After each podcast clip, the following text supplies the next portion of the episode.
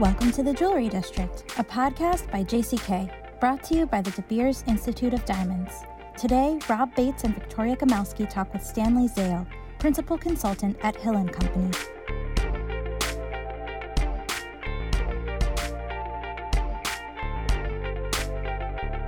Hey everyone, welcome to the Jewelry District. This is Victoria Gomelsky, editor in chief of JCK and JCKOnline.com, calling in from Los Angeles, and I'm with Rob Bates, news director of JCK and JCKOnline.com, calling in from New York City. How you doing? Doing good. Feeling a little more awake this week. I don't know. I felt like last week, and of course, we're recording this in the second week of January. You know, right back after the new year, felt a little not quite ready for the barrage of emails, but I think I'm finally sort of back in the swing of things. What about you? I'm okay. You know, somebody from California who I won't name was mocking the New York City weather because it is getting kind of cold. It hasn't I don't think it's officially snowed, but he was uh, mentioning how much better the weather is in California. So I assume that's what you're finding. yes, it's quite chilly here, but yes, I, I must say we're sunny. It's nice to be outdoors, although it feels like January, at least California January. Is it weird that it hasn't snowed? Yeah, and I think it didn't. I think it barely snowed last year, so it's yeah, it is getting a little odd because it's nice to have at least one snowfall a year, just because you know it looks nice and it's fun to play around in. So and it just feels right, right? I mean, it's just yeah, it's winter. You know, you want to, you want a little snow. You know, it doesn't have to be like uh, a million snowstorms, but uh, no, no. Speaking of weather, so as when this episode is airing, as people are listening, I am returning to Miami. So wow, man, jeez. I'm only drawn to the warm weather spots. Yeah, blame me. Um, that makes sense the Platinum Guild is having a pretty exciting one day course on platinum. I'm not really sure what's in store for me exactly, but I do think there might be a little bench work or some sort of experience with actually working with platinum. I'm very excited because I don't, you know, you learn a lot about different metals and and properties and gemstones, but I've never actually sat at a bench and felt what platinum actually feels like in its raw form. So I, I anticipate I will get a little glimpse of that and I will report back. So I'm, I'm excited excited to have a very quick two night escape. And then, of course, the Tucson Gem shows are coming up. So that's all on my agenda. I'd like to welcome our guest today. He's someone that um, has a very illustrious name and an illustrious history in this business. When you hear it, you will most likely know him. He spent many, many years as Stuller's VP of Diamonds and Gemstone Procurement. And when you hear his name, you'll understand that this is uh, kind of one of our industry's most illustrious names and, and something that carries quite a bit of legacy in this business to this day. Stanley Zale, who's now a principal consultant at Hill and Company, and we thought would be a great person to start kind of this New Year conversation about where the industry has come through the holiday and where it's going this year. So, Stanley, welcome. It's so so nice to have you. Thank you. I'm I'm thrilled to be here. So before the um, before we kicked off, we were talking. You're in Chicago these days, is that right? That is correct. Yes. From Lafayette to uh, to Chicago is a pretty big. Lafayette, of course, being the headquarters of Stuller. Yes. Because you've been with Hill now, is it about six or seven months? Yeah, about that. We moved last summer uh, in July, and so the weather was beautiful, and it's still beautiful now, but it's a bit colder than it was then and a bit chillier than it is in Lafayette right now, no doubt. Yeah, well, an exciting change for you after so many yes. years with Stuller. This is this is exciting. Well, we have lots and lots of questions for you, but because we wanted to kind of cut to the chase and we know you've got a really bird's eye view of the business with Hill and Company, we'd love to hear your take and what you're hearing about holiday 23, what it was like for a lot of retailers and what that might spell for for the new year. Well, what I've been hearing is moderate growth. You know, some people still maybe a little bit disappointed. I think the context is the tremendous growth that the industry saw over the last few years and that if you really want want to maybe right size where we're at today is to really go back and look at how the industry performed in 2019, let's say before COVID and before we had really some spectacular years. And is it just, do you think it's the end of COVID that's caused this kind of moderate growth? Or some people are talking about jewelry fatigue that we had so many good years that, that perhaps people aren't that interested in jewelry or is there anything that you kind of can put your finger on that you think has perhaps led to this holiday being a little disappointing for some people? I think that the results were so strong during COVID. And I don't know if I used the word fatigue or not, but there was maybe excessive growth. And I think it's just the industry kind of getting back towards its normal point of what the natural evolution would have been from 2019. So I guess really just kind of like right sizing and getting back to where it would have been anyway. And of course, we're back to competing with travel and cruises. And so that makes sense. Yeah. I've, I've also heard, mm, Stanley, much, much what you said, just a general right sizing back to normal, which, you know, you can't help but feel a little disappointing after the spectacular years we saw in 21 and 22. So I guess it's just going to be a matter of another year or two of feeling this normalcy before we, you know, just see it not as disappointing, but just as kind of, you know, steady business. I, I think so. And, and look, it was a lot of fun. so, and there's be more fun in the future. I'm optimistic.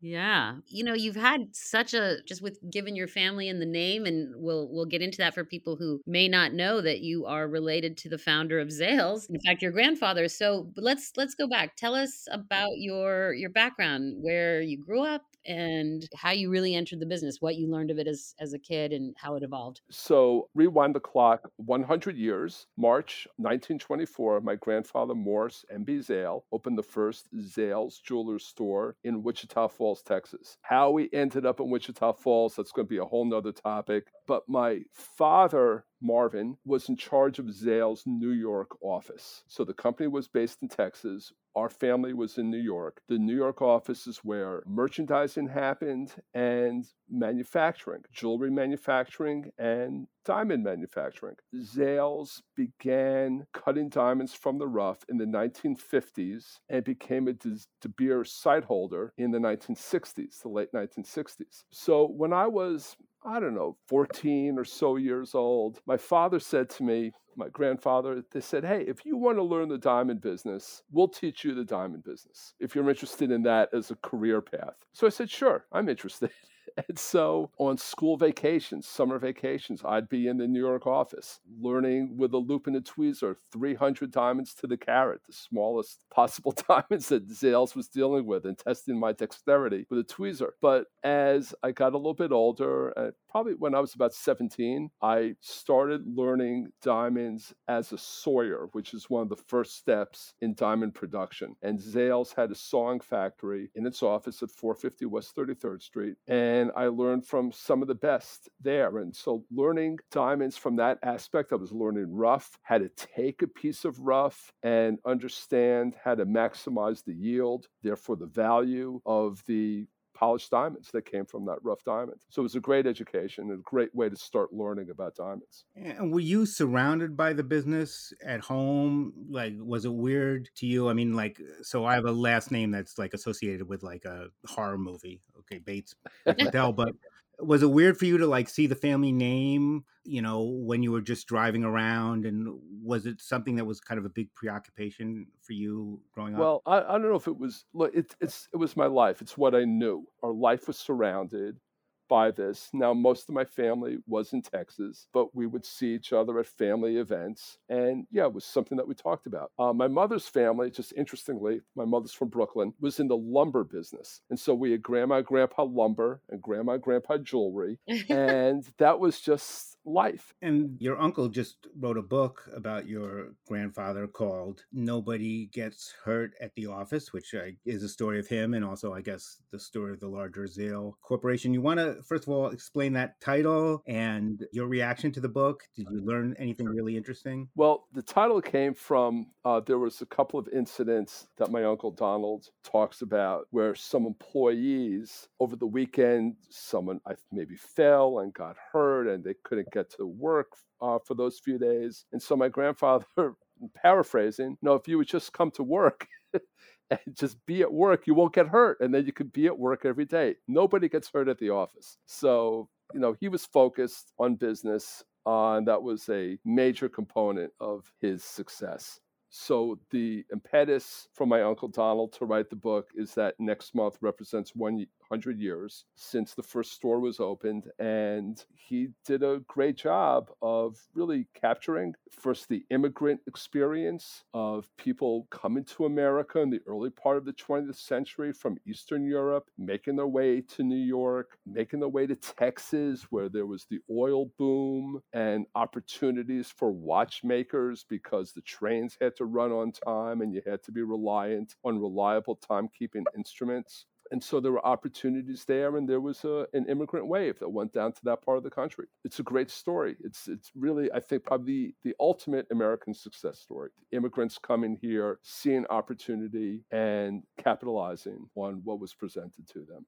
So you started working for the family business, and then had your career progress? what was really interesting about it, Zales, as I said, was a De Beers sight holder. And we had an interesting, great initiative with two other New York based site holders one Louis Glick Company and the other Premier Gem, uh, headed by a gentleman named Marvin Samuels. And so we collaborated together on the sight, pooling our buying power, which created opportunities to buy special, larger rough diamonds, which was a great business to be in. So I was at the sight for Zale every five weeks and had the opportunity to sit next to Marvin Samuels, looking at the rough. And Marvin, an expert's expert, at Rough Diamond. So to have the opportunity to sit with Marvin, learn from him was spectacular. So I, I am very fortunate in so many ways, and that's just one of them what working for Zales doesn't teach you is kind of the rough and tumble of 47th Street. There's some hard knocks that you experience there, but as things evolved, I went to work for for Mr. Glick, for Louis Glick, which again was a great opportunity, first to the high end of the market with great coworkers. There was a spectacular team, great group of customers. I met so many people in the industry. It helped me branch out from being insulated if you will, within the Zales you know, workspace to really getting out in the industry much more than I had the opportunity to be before. What decade was this? It was in the mid 90s. And so, in fact, as things were started, what he wanted me to do was move to Bangkok for mm. him, open up a sales office there. And within a few months, business in Southeast Asia started to turn down a bit. And he decided he was not going to open an office there and focus on the American market. And we really hit things just right as the economy started to boom in the late 90s. So was there for uh, a number of years and ultimately was hired by Stuller in Lafayette, Louisiana. That was in 2006. I was there for 17 years. On the one hand, yeah, it's a big move for a guy from the Northeast, from New York, to move to Lafayette, Louisiana. It's different in more ways than you can imagine. But again, the opportunity to work with industry experts, very fortunate to really just keep learning. And that's one of the things I love about this business the teachers that you meet and the opportunity to expand your knowledge base and your education. Well, you stayed 17 years, so obviously obviously, in general, it sounds like it was a great tenure, a great relationship. Yes. yes. This podcast is brought to you by the De Beers Institute of Diamonds. The De Beers Institute of Diamonds mission is to grow and strengthen consumer confidence by providing integrity across the natural diamond industry, offering unrivaled diamond grading and testing exclusively for natural, untreated diamonds. The De Beers Institute of Diamonds provides diamantaires with confidence in a report of each diamond's four C's. Every diamond graded at De Beers Institute of Diamonds is also given a unique inscription number, allowing the diamond's details to be tracked and viewed on their website. Visit institute.debeers.com to learn more and register for their grading services.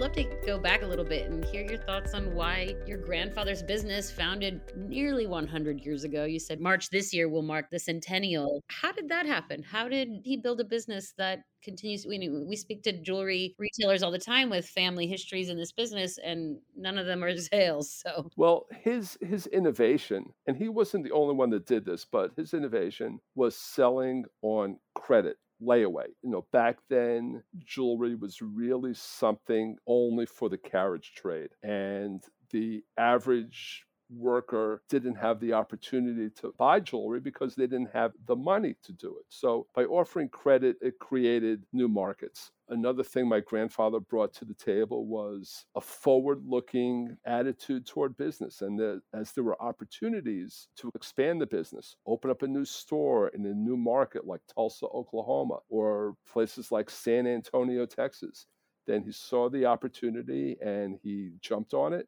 Uh, my my dad, who was born in 1930, would talk about spending a year in Antwerp in 1948. So he was 18 years old, and Zales was 24 years old, but my grandfather was already sourcing diamonds in that part of the world, which you know wasn't as easily accomplished then as it is now, and certainly not right after the war. But you know, forward looking, looking for new ways, innovative ways to do the business, to grow the business, and just operate a little bit differently. And you know, at some point, your family did sell the business to, uh, I believe it was People's Jewelers. Uh, yes. In the late 80s or early 90s, I, I forgot 80, exactly when. In 1986, right. And there was bankruptcies, and then there's been a subsequent purchase by Signet. Do you think the company lost its way at some point? Is it just a matter of it didn't have that kind of guiding light that your grandfather was? Well, look, I, I, think an easy way to analyze it for me is to understand that when Peoples bought the company, it was in the mid 80s and it was a leveraged buyout, which meant that Zale Corporation borrowed money to buy itself. The debt was put on Zale Corporation to buy all the stock. The company was traded on the New York Stock Exchange then. So you had this business that now Peoples was controlling, but all that debt was now on the company. So they had interest payments for these high yield debt instruments that they took on. So, in order to save money on overhead and pay that interest, they had to cut back on some overhead. And what they focused on was all of that internal manufacturing capabilities that Zales was vertically integrated, cutting its own diamonds, manufacturing its own jewelry. So by eliminating those expenses superficially, it looked like a money saver because now we've cut out overhead costs. The flip side of that is your cost of goods goes up. So now your product is costing you more, you're paying interest on debt, and inevitably the company went bankrupt. So unfortunate to see that, but I, I think they're in good hands today. Uh, the Signet management is strong. Gina Drosos is probably as good as it gets. And so I'm, I'm happy to see where they are, they're at today. And there aren't many American retail institutions that are 100 years old. So it's really wonderful to see it. Know, when I think about us as a family selling the business in the 1980s and understanding the, fa- the dynamic of a family business is not always easy. And when you're involved in a for profit enterprise, it can even create some divisions in the family. What happened to us after the company was sold, our family business became our family charitable foundation, the MB and Edna Zale Foundation, founded by my grandparents in the early 1950s. So here we are today, over 70 years later, and we have the fourth generation generation of our family beginning to take on leadership in the foundation. And so, where a for profit enterprise could start to create some wedges in the family, the family business of giving away money to helping people brings us together in ways that I think we never could have imagined before one of the things at Stuller, you you know, your whole career had been with natural diamonds, what are now called natural diamonds, what were uh-huh. used to be just called diamonds. And then you started introducing lab grown, and Stuller became a huge, huge player in lab grown. Did you have trepidation about that? And how did you find that business different from the standard business? Well, let me tell you quickly how it evolved. So it started in 2012, and there was a news article that we saw, a couple of us had seen that IGI Antwerp had discovered that hundreds of diamonds that were submitted to it by one particular party turned out to all be lab grown undisclosed lab grown. And so this kind of hit everyone like a shock. If this is out there and IGI just caught this, there could be a lot more undisclosed lab grown diamonds out there. This was 2012. So we did at Stuller the best we could do, which was checking every diamond in the inventory larger than 20 points using very rudimentary shortwave UV screening technology, very simple. And out of I don't know, five or 6,000 diamonds, realized that there were 30 that were potentially lab grown. We sent them all out to an outside lab and they all came back as natural. Okay, so we felt like we dodged the bullet. But from that point on, we began implementing increasingly more stringent screening protocols, understanding that, look, we don't want to sell undisclosed lab grown diamonds. The Federal Trade Commission says you have to correctly represent the product that you're selling, but really it's the right thing to do, even if the FTC doesn't say that. So by 2017, Stuller was screening all the diamonds coming through as the technology improved and became available, we adopted it, brought it into our systems. And once we felt confident that we could discern if a diamond was natural or lab grown, did we feel confident that we could introduce lab grown diamonds into the merchandising mix? Because we knew that with the right processes, we could keep them separate.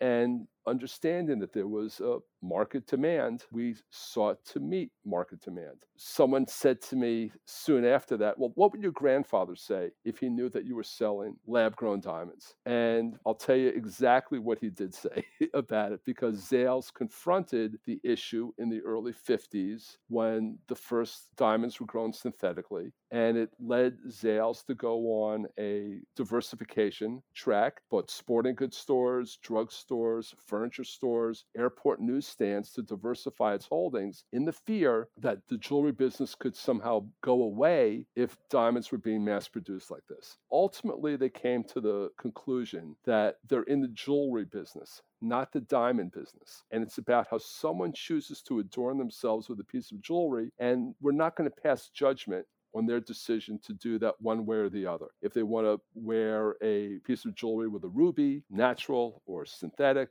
a moissanite, a natural diamond, a pearl, whatever, a lab grown diamond, simply there to meet market demand. That's all. No judgments.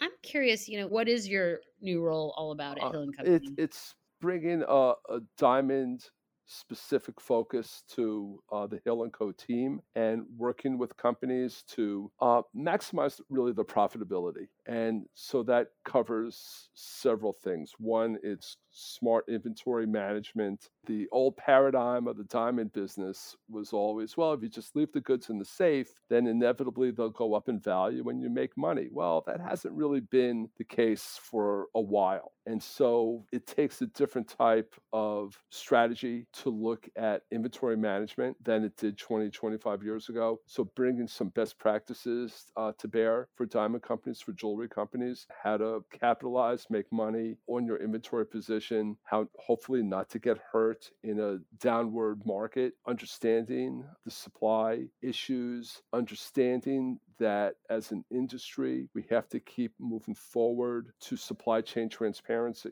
with things like the sanctions against Russian origin diamonds coming into play really fast. How is the industry going to understand the supply chain dynamics to work their way through that? What are the opportunities to solve that problem? It might be some blockchain programs that are out there, whether it's De Beers Tracr or iTrace It or some of the others. Solutions are there. So it's helping jewelers understand what are some of the things to watch out for, what are the, some of the opportunities uh, along the way, taking a strategic look at where the market's going, and again, how to you know, maximize your profitability, whether it's an upward market or a downward market. There's opportunities in all of those, and I love that stuff.